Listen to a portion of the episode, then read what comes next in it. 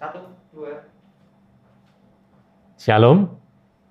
Rekan-rekan muda yang dikasihi Tuhan Yesus Kristus, mari bersama-sama kita akan merenungkan firman Tuhan dalam kesempatan yang baik saat ini.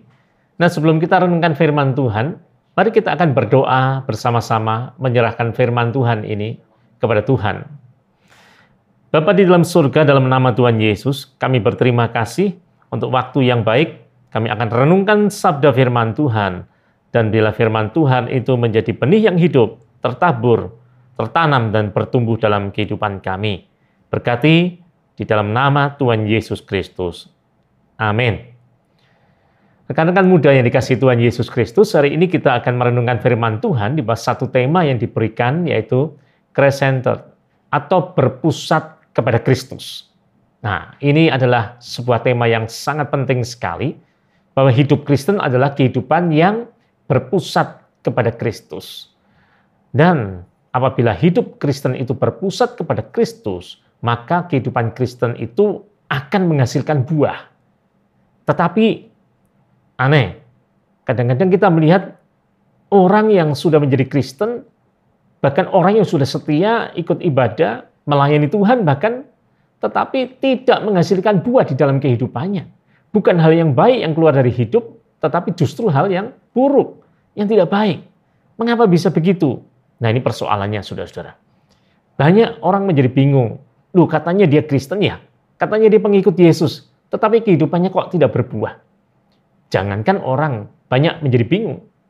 Orang Kristen sendiri yang dikatakan seperti itu, dia kalau ditanya, mengapa kau tidak berbuah? Tidak keluar hidup eh, dari hidupmu hal-hal yang baik. Dia juga bingung, kenapa ya? Saya ingin berbuat baik, saya ingin melakukan sesuatu yang berkualitas, tetapi kenapa saya juga nggak mengerti? Pernah, sudah pada satu dilematis yang semacam ini? Nah itulah, sering kali hidup Kristen mengalami hal-hal yang tidak mudah. Salah satu penyebabnya adalah sering kali karena kita ini lebih senang hal-hal yang praktis dari kitab suci. Banyak orang Kristen yang suka hanya bertanya, Pak ini boleh enggak? Itu enggak boleh. Mengapa? Yang ini bagaimana? Ya, selalu kita ingin jawaban yang cespleng, yang langsung gitu ya, yang instan. Kita tidak pernah mau berpikir lebih jauh bagaimana sebetulnya saya harus menyikapi terhadap satu situasi, terhadap sebuah keadaan tertentu. Kita ingin jawaban seperti halnya kalau kita ke dokter, kita tidak mau tahu lebih jauh urusan-urusan kesehatan, tetapi yang penting dokter kasih resep A, B, C. Saya makan obat ini, saya minum obat itu tiga kali sehari, satu kali sehari, sudah itu cukup. Saya tidak mau tahu lebih dalam. Seringkali hidup orang Kristen seperti itu. Maka orang yang model begini, kekristenannya seperti ini, dia tidak akan pernah bisa menghasilkan buah. Lalu bagaimana seharusnya hidup Kristen? kita perlu sungguh-sungguh menghayati ajaran kitab suci yang mendasar. Ya. Yang disebut dengan doktrin, ajaran firman Tuhan yang mendasar.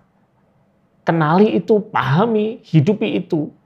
Nanti saudara bisa menjawab banyak urusan dalam realita yang praktis hidup ini. Saudara-saudara. Karena hidup ini memang hidup yang harus menghasilkan buah Rasul Paulus berkata dalam Filipi 1 ayat 22. Filipi 1 ayat 22, dia berkata begini, tetapi jika aku harus hidup di dunia ini, itu berarti bagiku bekerja memberi buah. Perhatikan. Jadi kalau dia harus hidup dalam dunia ini, dia mesti menghasilkan buah. Nah itulah kekristenan yang Christ-centered. Ya, yang berpusat kepada Kristus pasti menghasilkan buah. Sobat muda yang dikasih Tuhan, kalau Anda baca kitab suci, perjanjian baru, surat-surat Rasul Paulus, maka di situ kita bisa melihat betapa Rasul Paulus hidupnya sampai dia menghembuskan nafas. Hidupnya selalu menghasilkan buah. Dari hidupnya menghasilkan perkara-perkara yang mulia, saudara-saudara. Nah pertanyaannya adalah bagaimana sih kita bisa menghasilkan buah Filipi 1 ayat 22 memang berkata seperti itu, kalau aku hidup dalam dunia ini, aku bekerja memberi buah.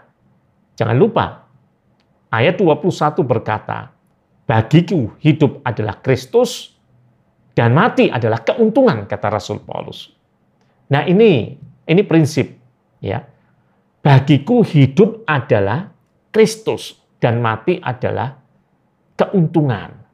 Ya, Jadi, saudara-saudara, kalau Anda ingin menghasilkan buah dalam hidup ini, dari hidupmu keluar perkara-perkara yang mulia, perkara-perkara yang bermutu, perkara-perkara yang baik, yang berkualitas, yang membawa berkat bagi banyak orang, saudara-saudara, hayati ayat yang ke-21. Apakah betul hidupmu adalah Kristus? Ya. Dan mati adalah sebuah keuntungan. Hidup adalah Kristus. Paulus berkata lebih jauh dalam Galatia 2 ayat 20a, dia berkata, "Aku hidup, tetapi bukan lagi aku sendiri yang hidup, melainkan Kristus yang hidup di dalam aku." Nah, ini ya. Saudara hidup, tapi sesungguhnya kalau Anda mau crescendo, Anda harus menghayati bahwa aku hidup, benar aku hidup. Tetapi sesungguhnya bukan aku sendiri yang hidup, tetapi Kristus yang hidup di dalam aku. Ya. Apakah Kristus hidup dalam hidupmu?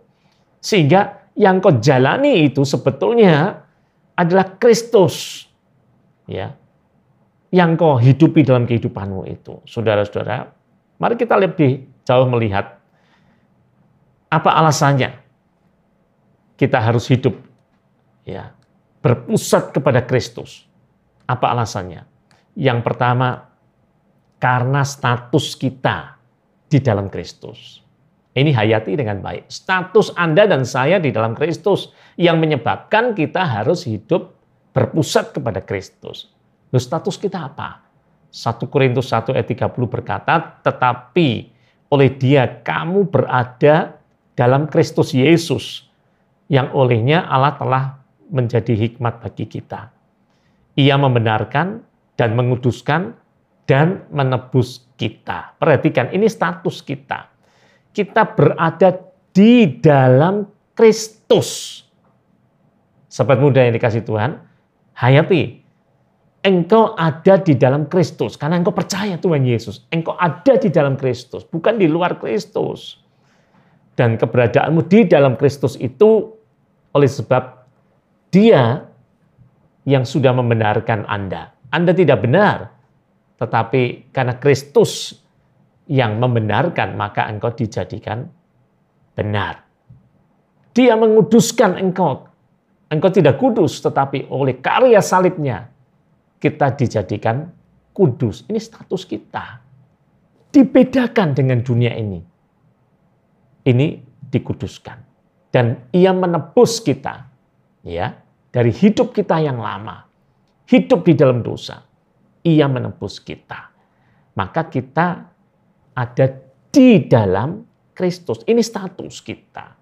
Sudah-sudah. Kalau engkau menghayati, maka engkau sadar saya memang ada dalam dunia. Tetapi saya tidak ikut cara dunia. Karena saya ada di dalam Kristus. Cara Kristus yang saya hidupi dalam hidup ini. Saudara-saudara.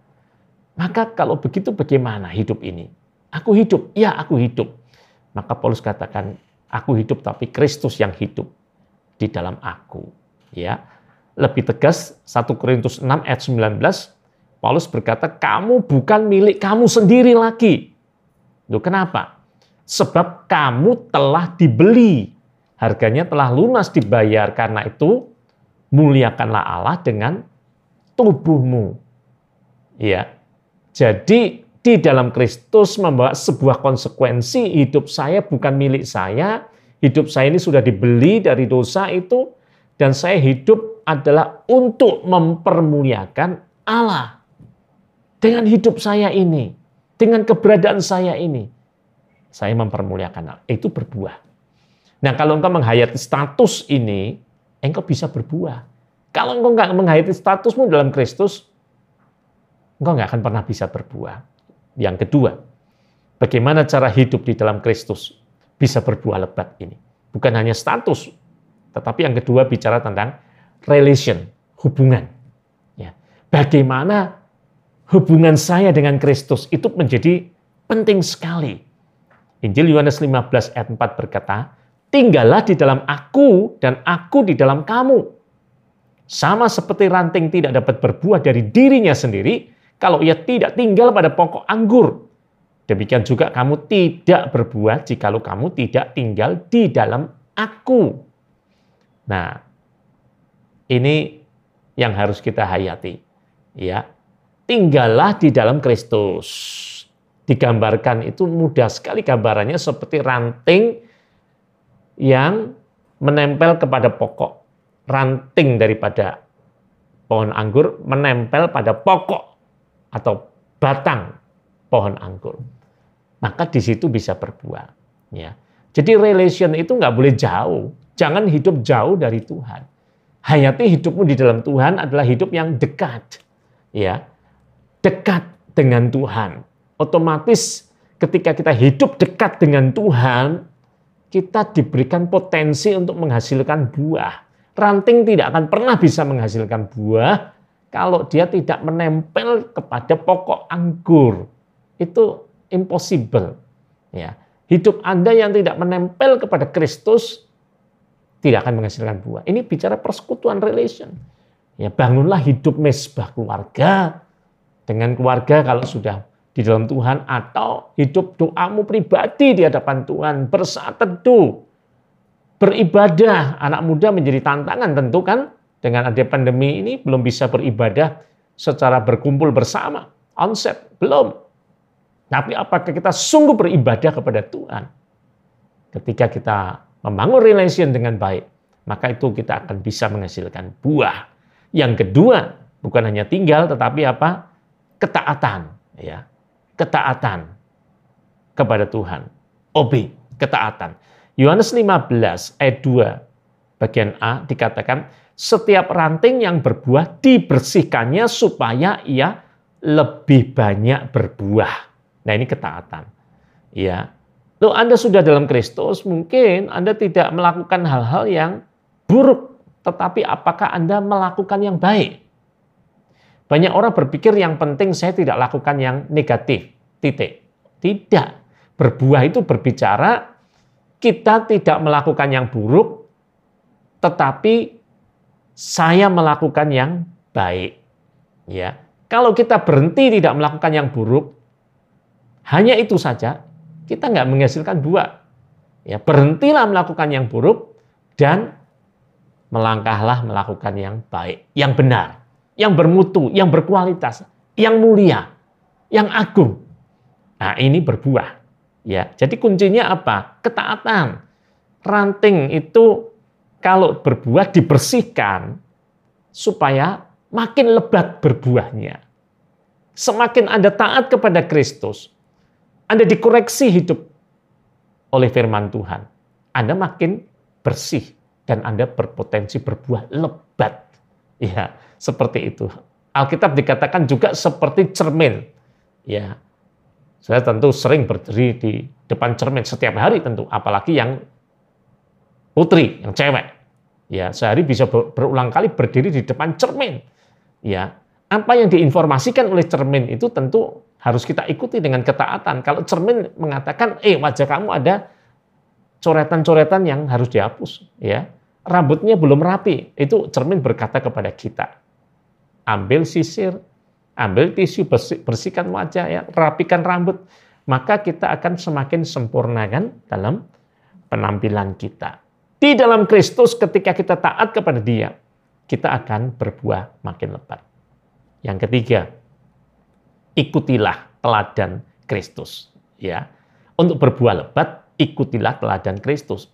Yohanes 11 ayat 15 berkata, Sebab aku telah memberikan suatu teladan kepada kamu, supaya kamu juga berbuat sama seperti yang telah kuperbuat kepadamu. Ya, jadi anak muda nggak usah bingung apa yang saya harus lakukan supaya saya bisa berbuah lebat. Baca firman Tuhan. Ya, Lihat kehidupan Kristus, apa yang Kristus lakukan teladanilah. Kristus hidup, dia mengatakan makananku adalah melakukan kehendak dia yang mengutus aku. Kehendak Bapaknya di surga. Ya. Good news, kabar baik yang diberitakan. Bukan kabar hoax yang diberitakan, tapi kabar baik yang dibawa oleh Kristus. Bawalah kabar baik. Baik verbal langsung ataupun melalui medsos. Bawalah kabar baik di situ. Tebarkan berita yang baik. Hari-hari ini banyak orang yang ah, berkeluh kesah. Beritanya hanya virus corona terus begitu ya.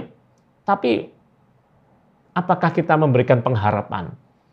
Kabar yang baik yang muncul dari firman Tuhan. Nah, ini teladani Kristus, ya. Teladanilah karakter Kristus. Teladanilah sikap Kristus terhadap banyak hal. Teladanilah nilai-nilai value yang Kristus hidupi. Ya, kasih, ya, pengampunan, kemurahan hati, Hati yang berbelas kasihan. Ini Kristus yang menunjukkan nilai-nilai hidup. Perbuatlah itu, itulah buah. Dan lakukanlah apa yang Kristus lakukan. Maka engkau akan berbuah lebat. Ini artinya kita hidup berpusatkan kepada Kristus. Kiranya, sahabat muda, PRBK, dia Peringat dengan dikasih Tuhan, engkau mengalami kuasa Tuhan yang menjamah kehidupanmu. Ketika engkau sadar, saya hidup berpusat kepada Kristus. Engkau akan mengalami banyak perkara yang mulia dari hidupmu. Hidupmu berharga sejak masa muda dan sepanjang umur kehidupanmu. Tuhan memberkati kita semuanya. Mari kita berdoa bersama-sama. Terima kasih Tuhan, kami boleh merenungkan firman Tuhan. Grace Center berpusat kepada Kristus. Kami bawa hidup kami Sungguh-sungguh bila Tuhan yang terus menyempurnakan, mampukan kami menghayati status kami di dalam Kristus. Kami adalah orang-orang yang sudah dibenarkan, dikuduskan, dan ditebus. Terima kasih Bapak. Bila hidup kami, hidup yang membangun relasi dengan Tuhan, tinggal terus dalam Tuhan, dekat, membangun ketaatan, dan mengikuti teladan daripada Tuhan Yesus Kristus supaya hidup kami menghasilkan buah yang baik sekarang dan sepanjang umur hidup ini. Berkati masa muda kami semuanya. Di dalam nama Tuhan Yesus kami sudah berdoa. Amin.